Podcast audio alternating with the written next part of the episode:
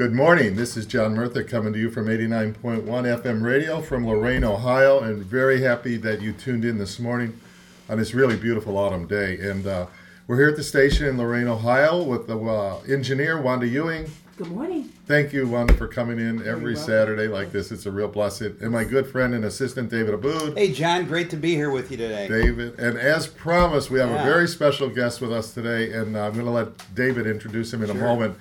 But uh, you know, David, I'm really happy Yeah. because of late we've had some really special guests. you know, we had Dr. Yeah. Mark Uh-huh. uh, McDonough, who's now a plastic surgeon, but he suffered that famous fire in, in Yeah. Fairview back in the 1960s, and he became. We have, uh, you know, Dr. Sang came on as a Yes. psychiatrist, Christian Uh-huh. psychiatrist, and. Uh, but I'm very delighted that who we have today. Oh, yeah. And uh, Oh, yes. David, why don't you Sure. uh, do, do the honors of introducing our very Uh, special it's guest? an honor for me to introduce Larry Morrow. Uh, Larry is one of the best known and respected personalities in Ohio. Mr. Cleveland, proclaimed by Mayor Voinovich in 1979, is also known as the President's Man. When Presidents Carter, Reagan, Bush, and Clinton came to Cleveland, Larry was asked to introduce them. Larry also spent three years on the active duty in the U.S. Marine Corps, and he was later called upon by our government to partake on a special mission for the Pentagon, traveling to Vietnam in 1969 at the height of the war. He also brought interviews of Cleveland area boys home for the holidays. During Cleveland's turnaround in 1979, Larry played an important role from his number one rated prestigious morning show, 3WE. Larry made sure that everyone he spoke to, both locally and nationally, knew Cleveland was the greatest city in America to live, work, play, and raise a family. In 1996, Cleveland celebrated its bicentennial, too. At, at that time, the largest crowd, 450,000, ever assembled in Cleveland. Larry was asked to MC and introduce the Cleveland Orchestra, President Clinton, and actress Debra Winger. In 1982, Larry was inducted into Radio and Television Broadcasters Hall of Fame. In 1985, the Cleveland Broadcasters Hall of Fame and the first Ohio broadcaster nominated to the prestigious Radio Hall of Fame in Chicago. Larry has been married to uh, R- Rosary uh, Morrow for 45 years. Their three children are Diana, Donna, and Cynthia, who all live in Chagrin Falls. It is with great pleasure that I introduce Larry Morrow. Great to have you here. Uh, David, thank you. Yeah. And John, Good thank to you. have you. You know, I got to tell a thank little you. story about Larry real quick before he comes. It's 1967. I have a 57 Chevy. I'm 18 years old. Yeah. And the radio station is stuck to Wixie 1260 Yes. to listen to this man and his song selection. And he brought us through, I think, one of the most tumultuous times Yeah. in American history. Yeah. He's going to touch on this, Yeah. uh, the 60s. But it's so good to have you, Larry. Just turn the mic over to you. John, John, thank you. David, thank you. And Wanda, Oh, what a pleasure. Yeah. Wanda has this beautiful smile Yes. that you should Yes. package up and send it around. yeah, it, and and my wife Marilyn and my sister-in-law just love her voice, and Yes. they, they, they keep telling me to let her talk more and for me to be quiet. So I'm trying to do that for now. Oh, that's one. Well, I'm, de- I'm delighted to be here. Thank you so much. And then it was interesting about Wixie 1260. I suppose if you're younger than 50, you won't remember. But Wixie 1260 uh, was a small uh, 5,000 watt radio station when I came to Cleveland. And those those of us who came to work at this station, of course, AM radio was king. Ah, FM yeah. was was uh, these fall asleep radio stations with beautiful music and doctors' offices and things. And but um, Wixie 1260 became the rock and roll radio station for Cleveland, mm-hmm. and then we grew very very quickly. And within 18 months, became the number one radio station, beating WHK and, and WKYC, which was 1100 at the time. Mm-hmm. And we became number one and then we had the highest ratings in cleveland and then we ended up with the highest am radio ratings in america. Wow. and a, a big rating today would be if you have an 8 or 9 share of the audience mm-hmm. Wixie had 50 to 80 percent share. Hmm. It means that 80 percent of the people, uh, 8 out of 10 people Wow. listening turned on to that radio station. Wow. So, yeah, and it was a real pleasure working there. I loved every minute of it. Wonderful. And I used to. There were there were funny things that I did. You know, good morning everyone. It's the Duker, Larry Morrow. I'm here to get your heart to quiver and your liver to bibble. Ain't nothing cooking but the peas in the pot, and they wouldn't be cooking if the water wasn't hot. Um, ain't nothing shaking but the leaves on the trees, and they wouldn't be shaking if it wasn't for the breeze. So, Larry, how did you end up in Cleveland? Go back there and tell us a little about your Um, story. I worked at a, at a really big station, CKLW, mm-hmm. uh, out of Canada, but it was it was a Detroit radio station because it was just across the river from Detroit, not even a quarter of a mile. And I ended up doing the night show there. Mm-hmm. And believe it or not, I was so excited to go work there because it's the fifth largest market in, in America. Mm. And so I'm the night guy from 7 to midnight. And the, the night that I'm going on, the general manager walked in. He says, We're changing your name from Larry Morrow to Duke Windsor. You know, the Duke of Windsor. Yeah. And so I, I had a nickname called the Duker. And I didn't I didn't realize until later on that that my night show from seven to midnight was ranked number one in Cleveland. So when this brand new radio station, Wixie 1260, went on the air, they wanted me to come work for them. And in those days, if a radio station changed ownership, mm-hmm. All the announcers were fired. They would bring in all the, their own announcers right. unlike that today. So um, they they bought it. They they bought no RKO, uh, which was a big big broadcasting company in America at the time, bought CKLW, and we were all fired. And so I was out of a job. And so I got a call from Norm Wain. This is a wonderful story, by the way. Norm Wain, who's the owner and general manager, called me and said, Hey, Duker, we'd love to have you come to Cleveland, Ohio. So I did. And I remember driving down 77 when I came here and I said, I'm not going to stay here. This place is ugly. I'm getting out of Cleveland as soon as I can. But you, you, if you didn't stay at a radio station for a couple of years, you were known as a floater. And uh no one wanted to hire a floater. So um, I got the job. And when I interviewed for the job, I remember Norm Wain never asked me my real name, which was Larry Morrow. And so he kept on referring to me, hey, the Duker, we're glad to get the Duker here. Duke Windsor, it's, you know, here in Cleveland, Ohio at our station. It'll be wonderful. Right. So, and I thought, I, ev- ev- during the conversation, I kept on thinking, tell him your name, mm-hmm. tell him who you are.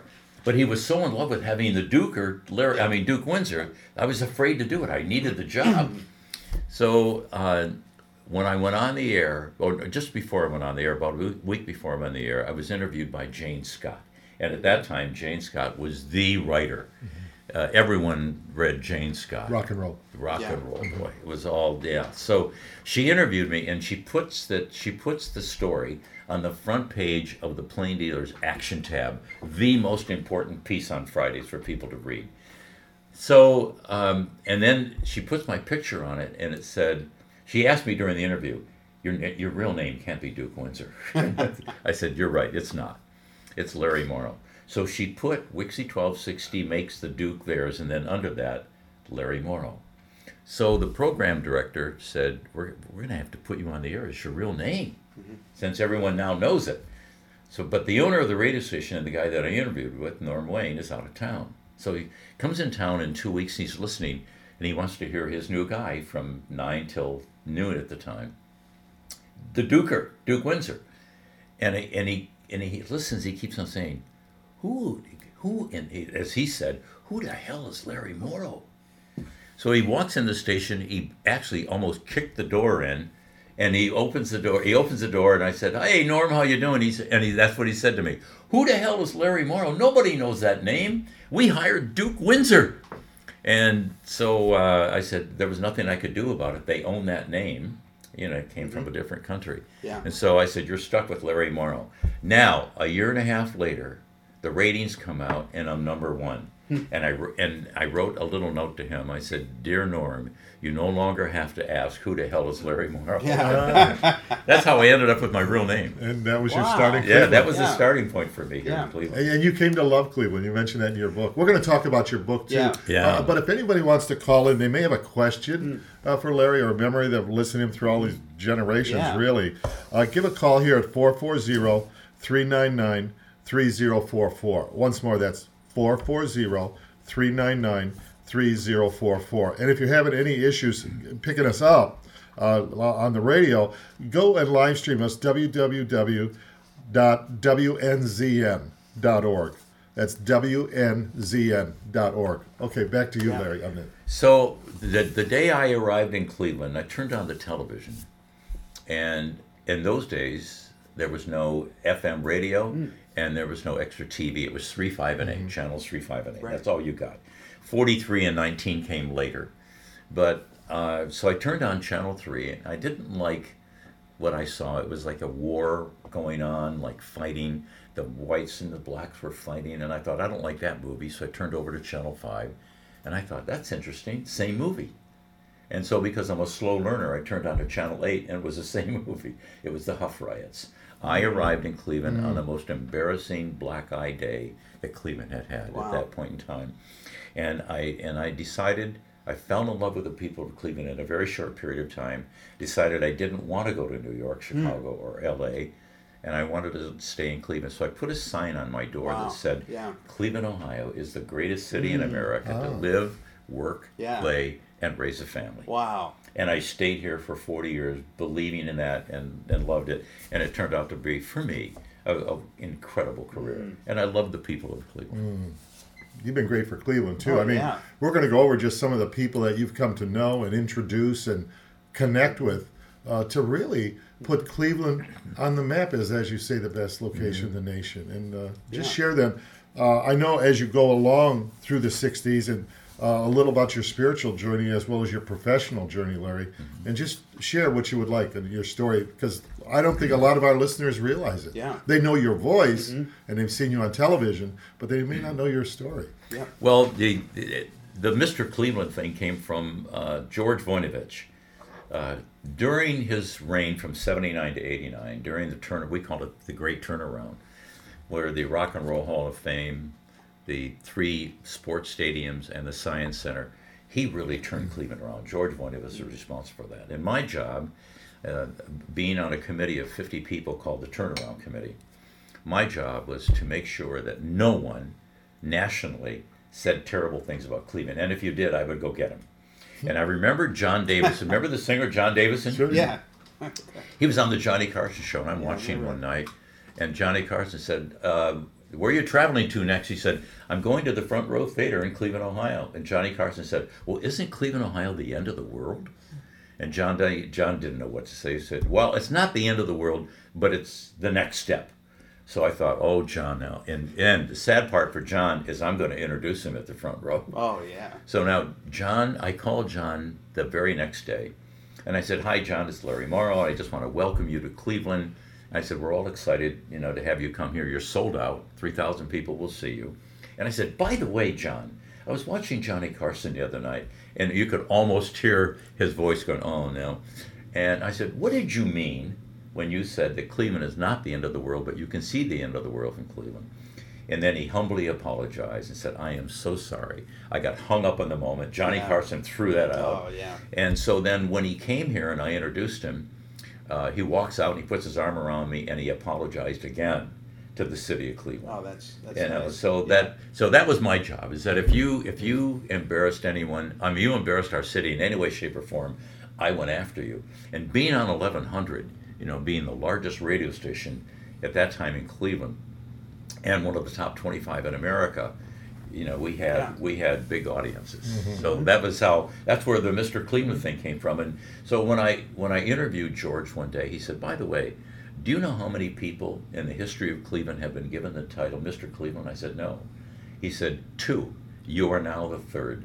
So by mayoral proclamation, I now name you Mr. Cleveland. Oh, wow. Is that right? Oh, So that's it is a moniker that I wear well, and I'm so it, it's um, honored to have that. Who were the other two? Yeah. Uh, one of them just died recently. I can't remember his name, and I don't know who the first one Okay, was. was I. I- I- that goes before my time. Yeah. Okay. Well, so you, you know, in terms of your background and your faith walk, how did that all start? You know, we were talking in the car Yeah. about how you were Catholic. We were all server boys. Yeah. You know, could you tell that story a little bit? Yeah, I uh, it, it started out, uh, uh, of course, being a Catholic, and Yeah. and I uh, was a strong Catholic.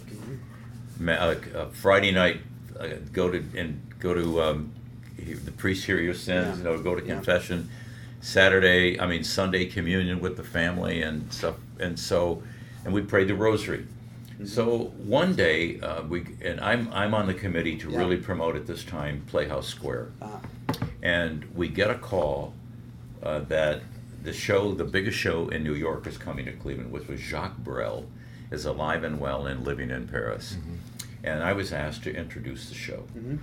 and so I introduced the show, and I mentioned to the audience, and I said, you know, I have to leave now because I get up at 2:45 in the morning to do my morning show. And I said, so I can't stay here late because I'm on the air tomorrow morning, but I will come and see the show over the weekend. So I introduced the show, and the next day I get a call from a friend of mine by the name of Joe Abraham. And at that time, Joe was the sports director out of mm-hmm. Baldwin Wallace. Excuse me. And Joe said, uh, by the way, I think we should get together.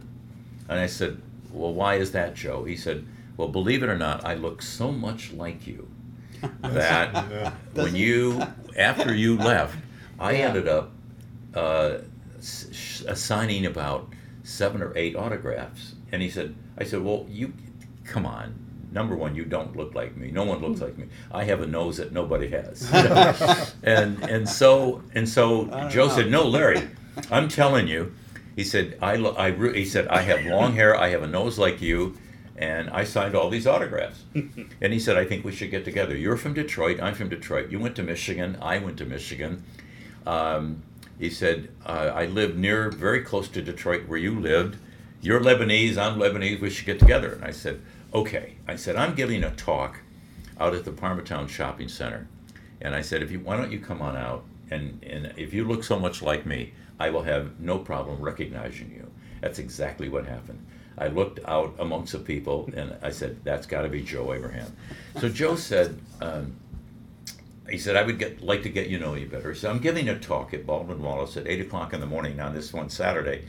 He said, I'd love to have you come out and be my guest and hear me talk. And I said, I said, I'd love to do that. And I said, but Joe, I live in Chagrin. You're in Baldwin Wallace. That's a long way from my house. Plus, I have to introduce the Indians today for the opening day, mm. for the opening game. and he said, well, why don't then, if you can, why don't you come out on Friday night and listen, you know, you and I will play Motown songs on the piano.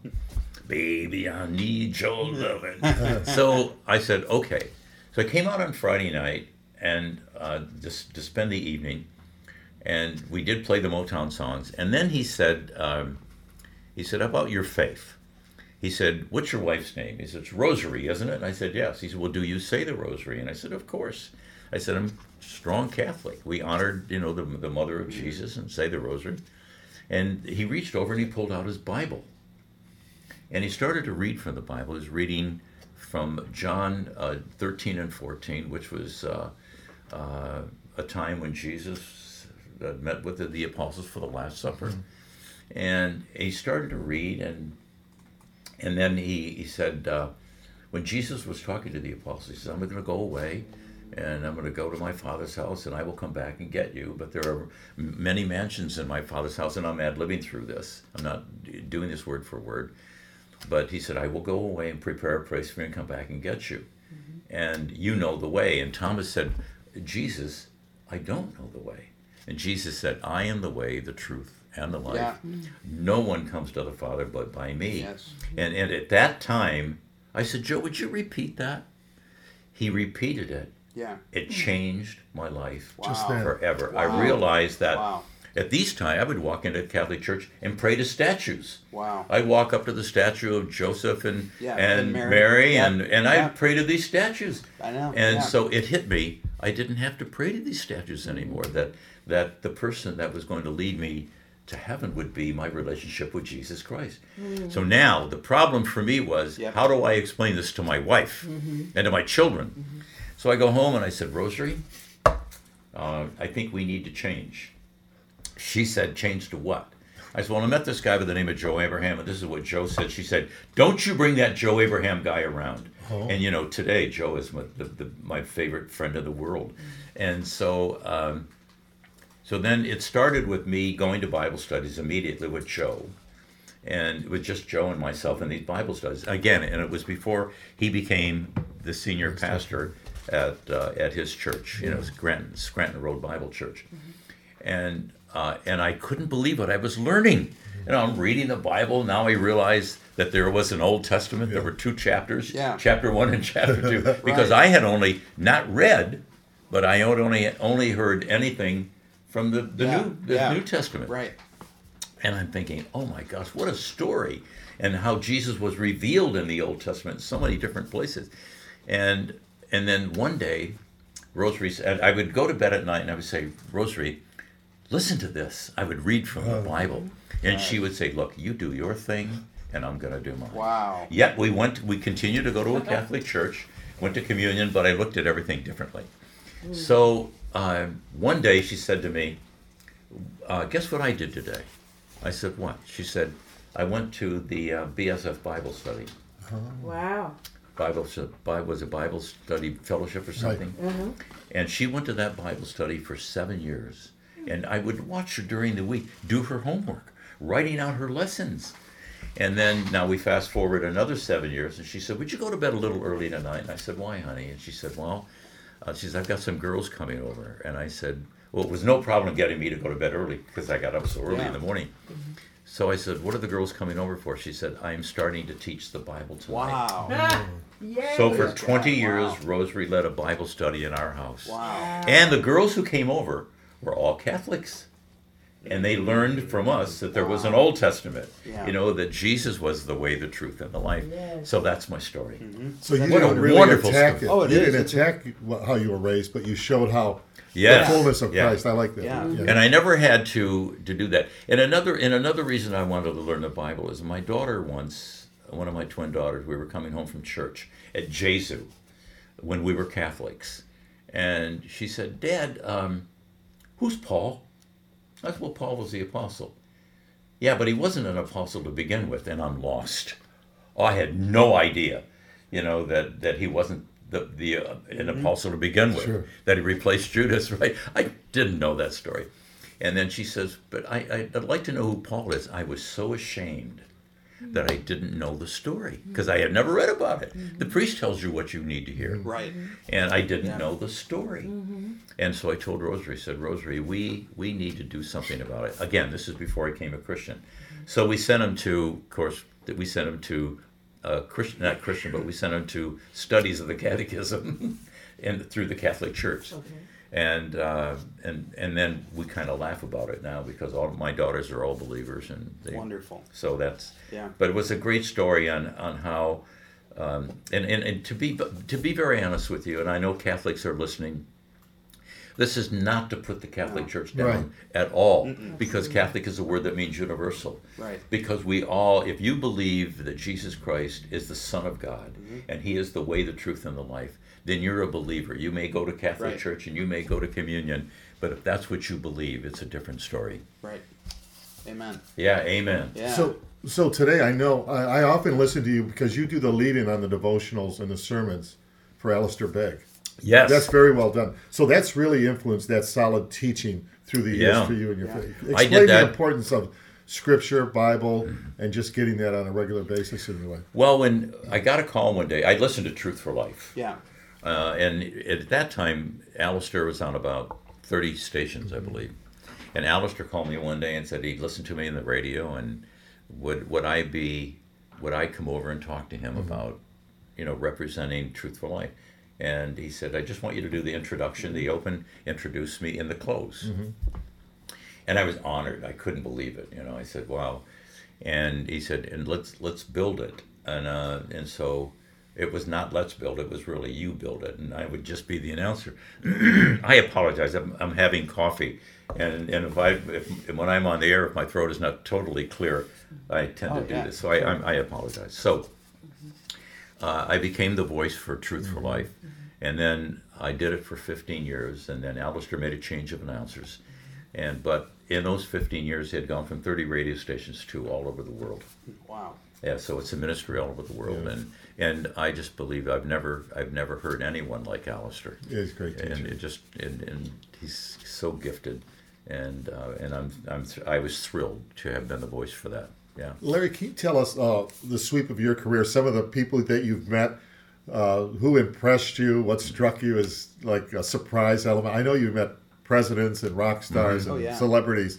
But through it all, I mean, who impressed you or influenced you or inspired you? I mean, There were it's- three. Okay, yeah. There were three, and it started with uh, it started with a, a friend of mine. I was best man at his wedding. His name is Pete Gideon. Pete became the promotion man for Decca Records. Decca Records was one of the bigger labels in, in the world. And uh, Pete and I had become friends. We're both from Detroit. And then Pete, his career blossomed when he went national. And then he called me one day and he said, Larry, um, he said, there's a, a television show, which I'm sure you're familiar with. It's called Telly Savalas. Remember Telly Savalas? Sure. And I can't remember what the show was called. Kojak. Kojak. Yeah. And he said, Telly Savalas is an intellectual. And Telly's favorite line on the show was, I'm the one who loves you, baby. Right. I remember that. And so, so Telly, Telly had come out with an came out with an album called "I'm the One Who Loves You, Baby" on Decca. Okay. So Pete called me and he said, "I'm bringing, um, I'm taking Telly around," and he said, "and he's only going to do one interview on radio and one on television. I'd like to have you do the radio in Cleveland." And I said, "Oh, that'll be great." And he said, "But I want you to know something. He's an intellectual and he's a very smart guy. And if he gets bored with the interview, he walks out." And I said, "Oh, no pressure there." I said, "I'm not sure I want to do it." Right. So he said, "Do your homework." So I did my homework. I knew all of his movies. I knew the actor. I mean, I knew the names that he played. And so he comes in town, and I and I'm really worried. Mm-hmm. And I'm I get really nervous at that time because what happens if he gets up and walks out of the mm-hmm. interview? Mm-hmm. So I decided not to do it live. He decided to tape the interview. Mm. So I thought Telly was like six foot 5 and and people who are short like me, I'm five eight. So people are short like me. You look up to these guys, and tall guys get the order all the time, right? So I'm up on the second floor. The limousine pulls up. I look out over, and there's that bald head, and I said, "Oh no, man! I got to interview this guy. He's got to be six foot five, and." He walks in the station. If you remember the show, he always had a sucker in his mm-hmm, mouth. right. The reason for the sucker was on the show, he was trying to stop smoking. So every time he had a desire for a cigarette, he put a Oh. sucker in his mouth. Oh, there you go. I always wondered. So he Yeah. walks into the station, and I had everyone at the station, we had 35 people with a sucker in their mouth. He thought that was funny. now, here's the best part. I looked at Telly. He's five foot six.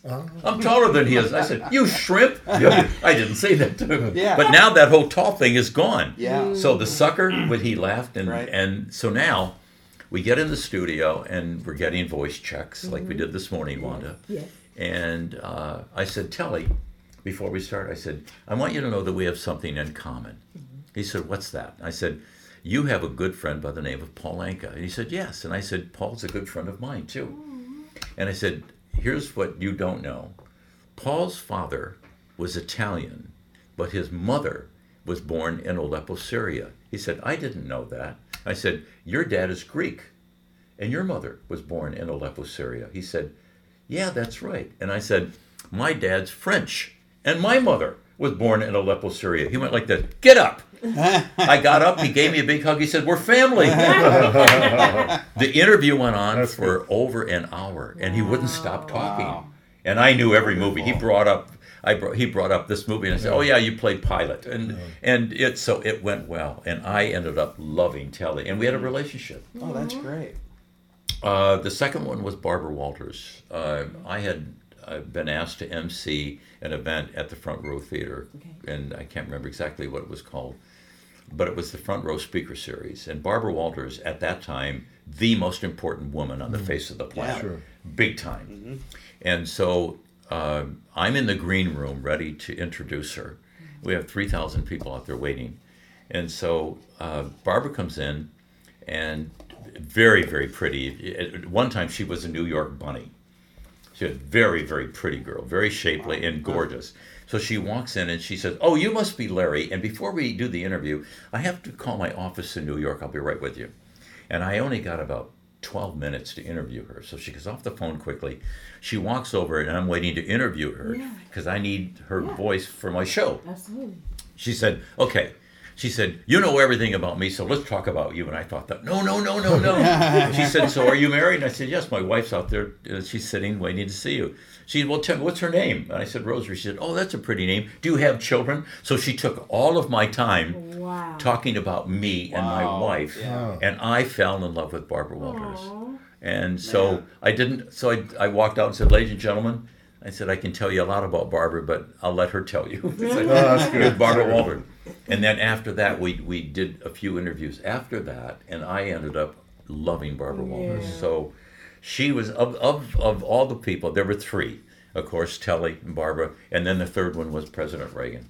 Okay. And President Reagan, I connected with President Reagan just by him looking at me and saying, Thank you, Larry, for introducing me. Uh-huh. And then I ended up introducing him the second time when he came to Cleveland. Is that right? And I just loved him. There's just something special about that man that I knew that he was a believer.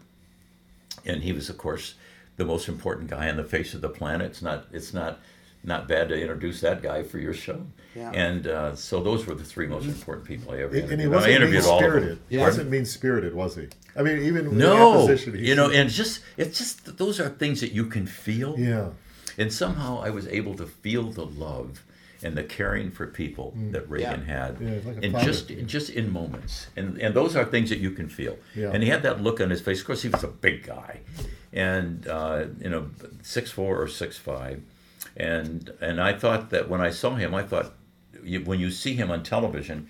You know, big wide Yeah, shoulders, uh-huh. and he played Knute Rockne. Yeah, remember? sure. Uh-huh. And so I thought he was a big football player. He was thin, Hmm. and maybe because the first time I met him, it, he had he had probably became thinner after Yeah. he, he was shot. And he all, what a lot of people don't know is that he almost died. yeah, he almost died. Yeah, he was he that almost died from that bullet. and you know what he said when they were rolling him into the uh, emergency room for surgery? He looked up at the doctors and what did he say? I hope you're all Democrats. Oh. John, I didn't know that, but that's great. I love that. Yeah, there was a you know there one of my one of my favorite verses out of the New, New Testament was Romans ten nine, uh, and this had an, an impact on my life. Uh, when Paul said, um, uh, "Give me a second here." Uh, when you confess with your mouth that Yes. Jesus is Lord and believe in your heart that God raised him from the dead, you will be saved. Right. Yeah. It's with your heart that you believe that you are justified, meaning made, being made right with God, but it is with your mouth that you confess that you are saved. That's my favorite of the New Testament. Wow. And the reason Yeah. for that was I'm on the air, and I knew that every time I opened up the microphone, there were 450,000 people Hmm. listening. So I thought, how do I express my faith? That's good. How do Yeah. I get to Paul 10:9 without saying I'm a Christian? And the only time that uh, in all of my 40 years on the air in Cleveland that I had any negative thing written about me was uh, it was a story that Madonna, who was the most uh, popular female singer in the, in the world at that time, um, she had gotten a divorce from her husband and said, "We don't need men." So she said, "I'm going. I'm going to pay a man a million dollars to impregnate me." Yeah. because we don't need men. Yeah. Well, the girl that I'm working with on the air, Sally Spitz, it was called Larry and Sally in the Morning. She had the same thing happen to her. Yeah. So she said, um, "Let's discuss on the air today, Larry, that, that women really don't need men." And I said, "Very difficult for me because I, I feel just the opposite of that." But we go on the air, and all morning long, for three hours, we took calls from women uh, about how they felt, and it was pretty even. About yes, we do need men. No, we don't need men. So at the end of the day, Sally said, "We haven't heard from you. How do you feel?" And I thought, "Be careful, Yeah. you know, about about expressing your faith." All I said was, uh, "Sally, I believe that every child deserves a mother and a father." The next day, on the front of the plain dealer, I get ripped Really? because for expressing my faith. Oh gosh. And and so I called the writer and I said, Could we go to lunch? And I went to lunch with the writer. And I told him how I felt. And so from that relationship, I, I said, I want you to come out to my house. I want you to see the way I live, the kind of woman I'm married to, mm-hmm. and why I, I said what I said. He came out to my house. I took him for a ride, and at that time I had a 1958 Corvette. Had the top down. We went, we went for a ride. He ended up doing an interview with me. It was the most wonderful interview ever written about me. Hmm. He had a picture of him sitting on my back deck with my dog and stuff. And so, so from that time of saying, I believe that every child deserves a mother and a father, mm-hmm. Turned out to be a really positive. thing. Wonderful. Interesting. So uh, there's two things on my mind. The first one is, what was one of your biggest challenges in life, and how did your faith help you get through it? Oh, that was probably. I think I the story that I just mentioned. Was that it? Okay. That was probably it because I always wanted people to know how I felt. Yeah. You know, the, the way, how I felt about Jesus Christ, how I expressed my faith. And, and I wanted everyone to believe the same way that I believed. And I knew that wasn't possible. I mean, if you, if you have 450,000 people listening and you go through all of them, they all, obviously, they don't all feel the same way that you do. right? Sure. Yeah. you know, have a lot of Jewish people listening, and and and on and on and on. So that comment, uh, and Jesus set it up. You know, I knew that Jesus set it up. That comment of "I believe that every child deserves a mother and a father," that set off a series of events that was able that allowed me to express my faith. And then I think that Alistair Begg calling me mm-hmm. and saying, "Would you be the voice for truth Sure. for life?" Yeah. And I remember feeling, I, and I was very careful to express this when I did interviews, that I couldn't believe that Jesus was using my voice for this. Mm. That started in mm-hmm. Cleveland around the world. Because it really wasn't my voice, it was really the preaching of Alistair Begg. Still. But, Yeah, but hey, for right. him to choose me to do that, Right. and I thought, Lord, thank you. Yeah.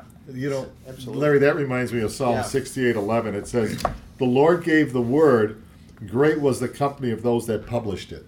Yes. So God gave you the word and Yeah. Yes. you not publish, but broadcast it. Yeah. But speaking about publishing, you have a book out, do you not? I did. Yeah, maybe you can tell us and, a and the little book about that. is um, i think the book is what, what it's interesting how uh, the book came about is uh, i was teaching leadership development Mm-hmm. and i was working at the cleveland clinic um, and it was called it was just called teaching leadership to the presidents of the hospitals and their teams Mm. and executive communications and stuff like that and so um, one day uh, I get a call from Fred DeGrandis. I don't know whether you know him or not. Really popular guy. Yeah. He said, "He's- "I want you to start working Yep. with the presidents of the hospital."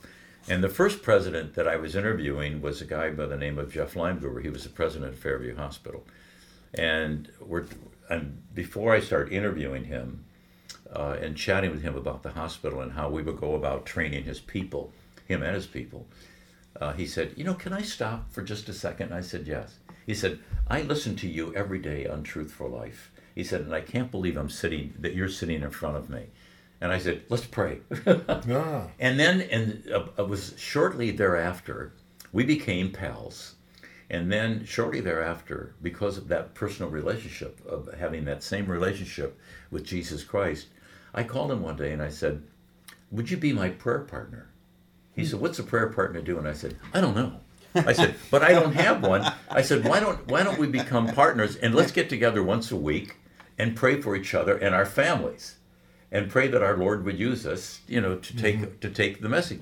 And and so that was s- since 2005. Wow. So here we are 17 or 18 years later, still getting together once a week and praying for our families. Oh, that's beautiful. Isn't that great? yeah, that's Yeah. Beautiful. That's, That's- good. That was a, that was and Yeah. so that was a major turning point in my life. Wonderful. And I know your Vietnam experience when you went over there. Oh, wow.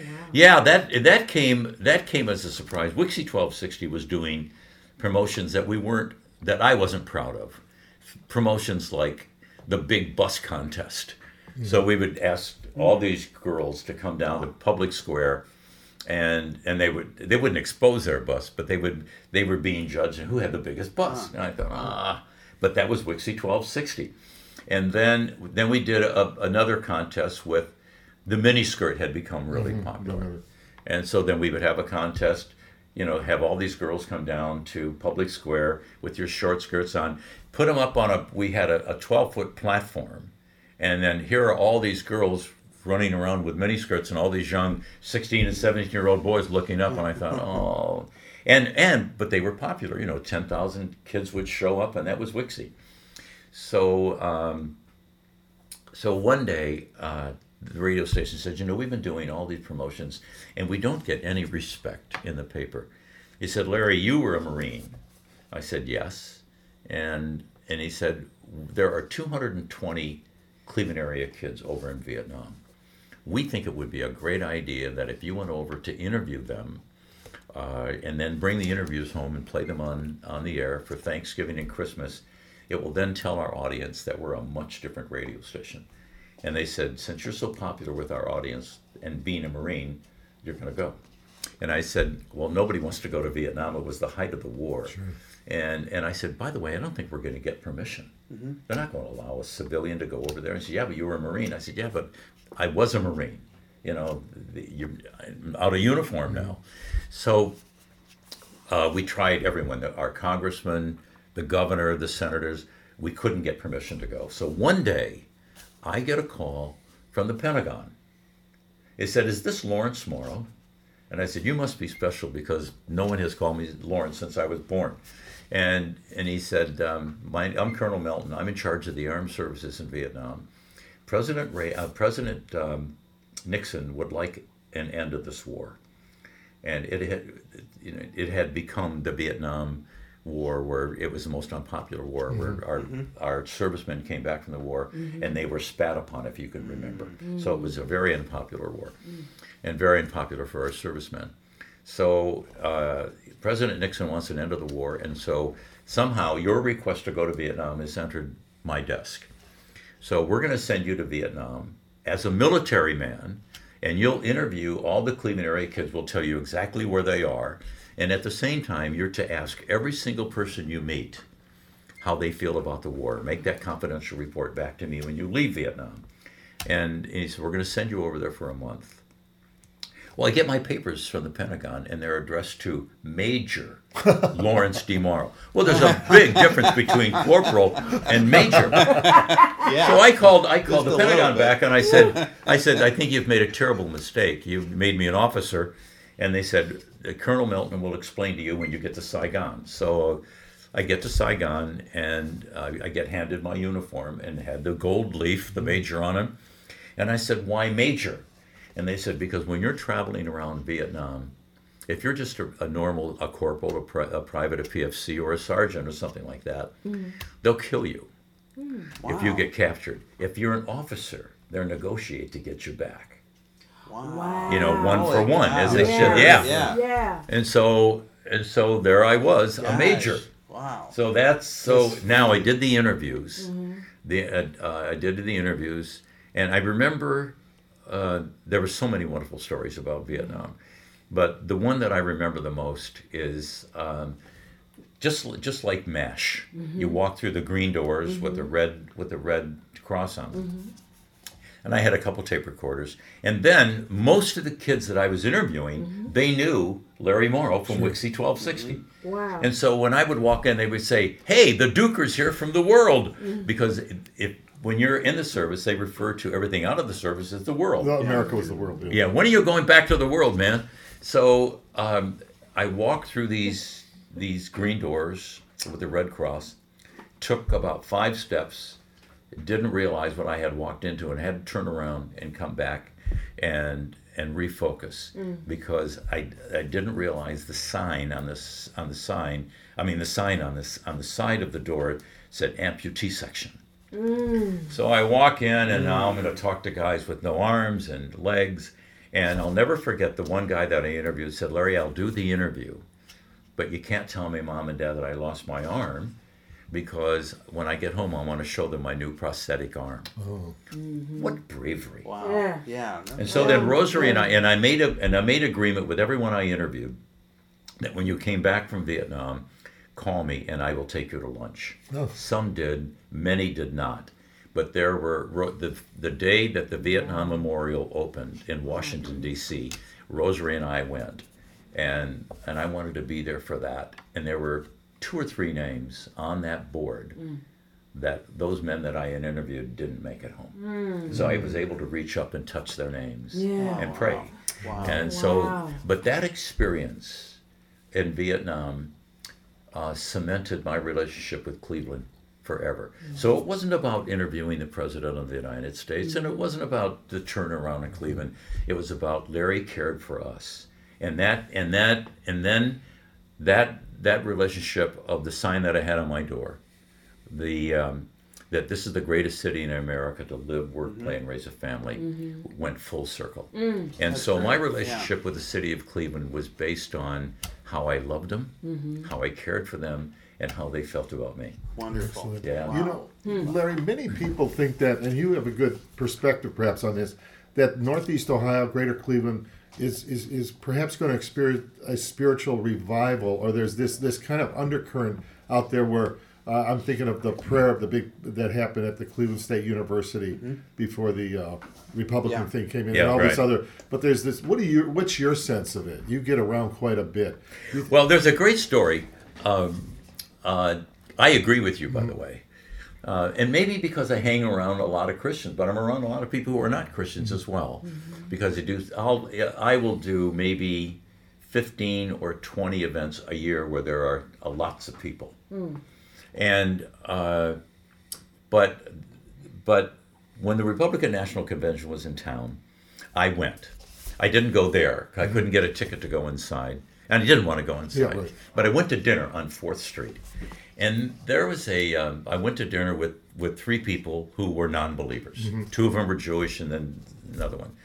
But they were dear friends of mine, and we went on Fourth Street. And Fourth Street, just in case you haven't been there, is the most popular street in downtown Cleveland. All the popular restaurants are there, and on and on and on. So. Um, you, when I'm on Fourth Street that evening, normally there are about two or three people walking down the I mean walking down that little boulevard. That night, you couldn't walk. You couldn't do anything. And then there was a, a, a group of Christians on each end of 4th mm-hmm. Street. One on Euclid and the other one on whatever that other street is. Prospect. And they had big speakers out there and and they were professing Jesus Christ. But you couldn't hear. They had the great big speakers, as you know, Jesus Christ is the way, and and and, and so I said, somebody's got to talk to them about turning this down. So they said, and I told our table, I said, I'm going to go talk to them. They thought, oh yeah, that'll do. That'll be no good. So I went up to the guy, and he's and he's yelling in the microphone about Jesus is the way, and I said, look, I said, I'm born again. And I said, I know the way, the truth, and the life. And, and I kept on telling the guy that. All of a sudden, he reaches up and he turns them down. And he actually turned them off. So now I walk back to the table. Again, there had to be the people that knew I went up there, maybe about 15 or 20 people. And they started clapping. Ah, And they said, How in the world did you get them to turn it down? I said, All I said was, I'm a believer too. I know the way, the truth, and the life. I'm a Christian. good. I know Jesus Christ. that's funny. That's That was great. No, speaking of the revival, I sense it. Hmm. Um, but then again, you know, I'm around a lot of people who are believers. You know, Mm-hmm. That's true. And um, I don't get called upon ever to, for the most part, share my faith with non-believers. Uh-huh. I wish that were true, but Yeah. I, I don't really get that opportunity. You're doing it right now. Yeah. But but you don't Yeah. but you don't know. I, I gave the talk when I met the two of you a few weeks ago. My talk was what was it I knew when I Yeah. grew up? What was it I didn't know? What was it I know now? yeah. And so but you know that there are men, even even when I go to church, I know that all those people who are at church to hear Alistair speak, there are twenty two hundred people there. I know they're not all Christians. Right. Yeah. I just know they're mm-hmm. not. Yeah. Mm. Because that happened to Rosary and I when we started to go to mm-hmm. church Parkside. We weren't Christians. Yeah. You know? Mm-hmm. And as a matter of fact, when I walked in, I said, Where's the crucifix? Yeah. Where are the statues? Yeah. Yeah. I did the same Right. thing. yeah. we, we just didn't know. And Yeah. yeah. you know where you came from and, and how you accepted Jesus Christ and how God has opened these doors and given you high favor, Larry. It's really mm-hmm. a great, Yeah. a great mm-hmm. story. Yeah. You know, and I think your voice going out there to tell people the simplicity of what it means to receive Christ. To as Yeah. many as, as, as you know mm-hmm. received Him, to them He gave the power to become a child of God. Right. John oh. chapter Oh, one. You know the simplicity of the gift of salvation. And I don't think that people understand if they only thought about it for a second. And that's to all the faiths that are listening today. If they only understood um, the incarnate man, that Jesus Yes. is God, and that he came down here and and went through the most disastrous and painful death that anyone could ever have, just so you could live Right. and one day share in in in this life. and people don't understand. And I think about it every day when I when I go out to exercise, as I did this morning. My first thought is, Jesus, live in me, Yeah. and let me live in you. Right. Let me feel everything that you do in my life. And I look, I look, uh, and I pray that the words that will come out of my mouth, the thoughts that I have, will be pleasing to you. Yeah. And I know that I go through the day and it's not that way. Sure. and I think, but but at least I'm I'm reminded, I'm here, Larry, and I know you're not perfect because I am. but but the reason I died was so you would have eternal life with me one day, and that's what I try to get. That's what I try to live for people because they look at me and they yeah. say, you know what, you're different. I know you're different. So what is it? Yeah, oh. So- exactly. So, then I get a you chance have that to sh- light. You Yeah. have So that then I get a chance to Right, share. Right. Excellent. Yeah. Yeah, well, you know, I have to ask this question just because of all the years and all the you know experiences you've had with your faith walk. Well, what would be the the I guess the top things you could convey, you know, to the Christian person or the non-believer that's you know on the fence about it? You know, how's it changed your life? What what are the Oh. things that you could tell us? You know, top five. Well, it changed. Yeah, it changed. I think it it changed that day that I met Joe Abraham, Yeah, and I thought, how bold of a guy to call me and say, "I look like you. Let's get together." Yeah. Well, you know, it, when I was on eleven hundred, I wasn't talking to four hundred and fifty thousand people in a quarter hour. I was talking to millions. Yeah. That's the biggest radio station, one of the top twenty-five in America, as I mentioned earlier. yeah, So um, I, I, I say to people who might be on the fence is that take a moment, read, you know, go ahead and read as I had mentioned. Read about four, in John uh, 13 and 14. Read about Jesus Christ. That's the first part of it. Secondly, go to Romans 10:9, and uh, and don't be afraid to express your faith yeah, you know, because I, I remember I had you know a lot of Jewish friends, and I don't know why. Maybe God wanted them to, to, to be my pal and Yeah. me be theirs. But I remember a, a, a- my best friend who lived on my block said, "You don't believe in this Jesus Christ stuff, do you?" And it gave me an opportunity to really, Right. to really express my faith. And then I always say to my to my friends, Yeah. what do you what do you think is going to happen to you when you close your eyes?" Yeah, right. yep, I, and they said, well, we're dead. I said, no, you will open your eyes. You will. Just like when you go to bed at night That's Yeah. right. and you close your eyes, you don't know what's going to happen for the next seven hours because, for the most part, your body is disengaged, your brain is disengaged, and you're sleeping. Right. But you will wake up.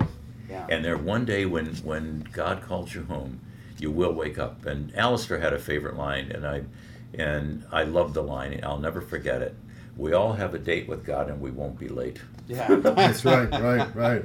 So Yeah. rather than to express a top five, all No, I say is, great. Yeah. is, is to Yeah. think, just mm-hmm. think for a moment who Jesus Christ is and why he came. Yeah. Yeah. That's really important. And and I and I express that every every single day. I am so thankful. And I know people say you're going to live forever. No, I'm not. And I know that there is a look. I'm going to hop in a car with the two of you. There's no guarantee that we're going to make That's it right. back to Right. Joe's for breakfast. Right. Right. Right. Right. Right. I mean, you know, Yeah. life is can be snatched out of your body in a second. Sure. yeah. Just look at the just look at the headlines every day. Yeah. Look at the kids that went to school what three days ago, and there's no guarantee you're coming home. And No. and the guy who leads our Bible study, Mickey Aquilino, says, you know what? Look how many people are going to work today with mm. no guarantee they're coming home. Right. Exactly. That's right. Yeah. And so, for those of you who are listening, I want you to know something. There's no guarantee you're coming home tonight. Right. So, where are you going when you finally close your eyes? There it Yeah, Yeah. Be prepared beforehand. As my That's good right. friend used to say, live each day as if it's your last, and one day you'll be right. Yeah. Yeah, and I don't like living every day as, as if my last. Because, but but I know that it could be. You'd Yeah. be prepared. Yeah. You know? Well, Larry, we're going to be closing up in a second. Wanda or David, I don't know if you have any final comments or questions. David? Yeah, you know, uh, d- d- just in line with what you were saying, I think the biggest thing for me, since I've been a Christian the last 10 years, is my life now has meaning and purpose, and I'm not just chasing my tail. You know, going to the next thing, trying to stay Sure. busy. It's kind of the core foundation belief now, where regardless of what's going on, you've got that faith, and I can see that in you and just the way you spoke today. So thank you for sharing all your wisdom. Thank- Wanda, do thank you you, have Dave. anything? No, I just Okay. enjoyed having you. Please uh-huh. don't make this your last mm. time. Oh, thank, thank you, Wanda. No, I won't. Because because if I come out here, that means I'm going to breakfast at Yeah, Joe's. yeah, right. so well, whatever it takes, we'll take it. And and and there may be one day some laha mishwe waiting for me. Some sfiha. That's Well- lamb and rice and eggplant where I was born. Yeah. thank thank, thank you again, Larry. And Uh, um, can you give me the name of the book one more time? Though it, it's the, the book is this is Larry Morrow. This is Larry Uh, and you can you can Google it. And uh, the good news for you is that the book has been out eight years. And originally it was it was selling for twenty dollars. I think you can pick it up for less than five bucks now. Uh, yeah, it's Ah. it's called This is Larry Morrow, uh, three dec four decades of broadcasting in Cleveland, Wonderful. Thank you, Larry. Thanks for being here, Um, Larry. Really enjoyed Dave, thank it. you, Again, John. Larry. Thank Thank you, you. thank you so much. Thank And. Wanda, Yes. what a pleasure to see that smile. Oh, my. We can package that up and sell it. Great voice, And- too, doesn't she? Yes, yes, she does. and yes. thank you everyone for listening in this morning. And uh, again, you know, we're we're looking forward to guests coming in. Yeah. This is a very special guest to have Larry Morrow. Oh, and, great uh, way to start the holiday season. Yeah. And maybe, maybe Larry, maybe you close in prayer. Maybe Yeah, there's sure. somebody out there, and you know, Yeah. Mm-hmm. like we were all were, you know, and just close this out in prayer this Well, morning. one of the Psalms, you know, it says, Is your life filled with difficulty and temptation? Well, then be happy, for when the road ahead is rough, that is the time to let your patience grow. Let it grow. Don't try to squirm out of your problem. For when your patience is in full bloom, then you'll be ready for anything, strong in character, full and complete. And the anything I'm talking about is a personal relationship with Jesus Christ. Mm. Read about him, think about him, and think about why he came, and think about why you're here, and even more importantly, where you're going. Thank you, Larry. Thank you. Thank you again, Wanda. You're God bless you. Larry. God God bless bless you. you. Have a great weekend, everybody.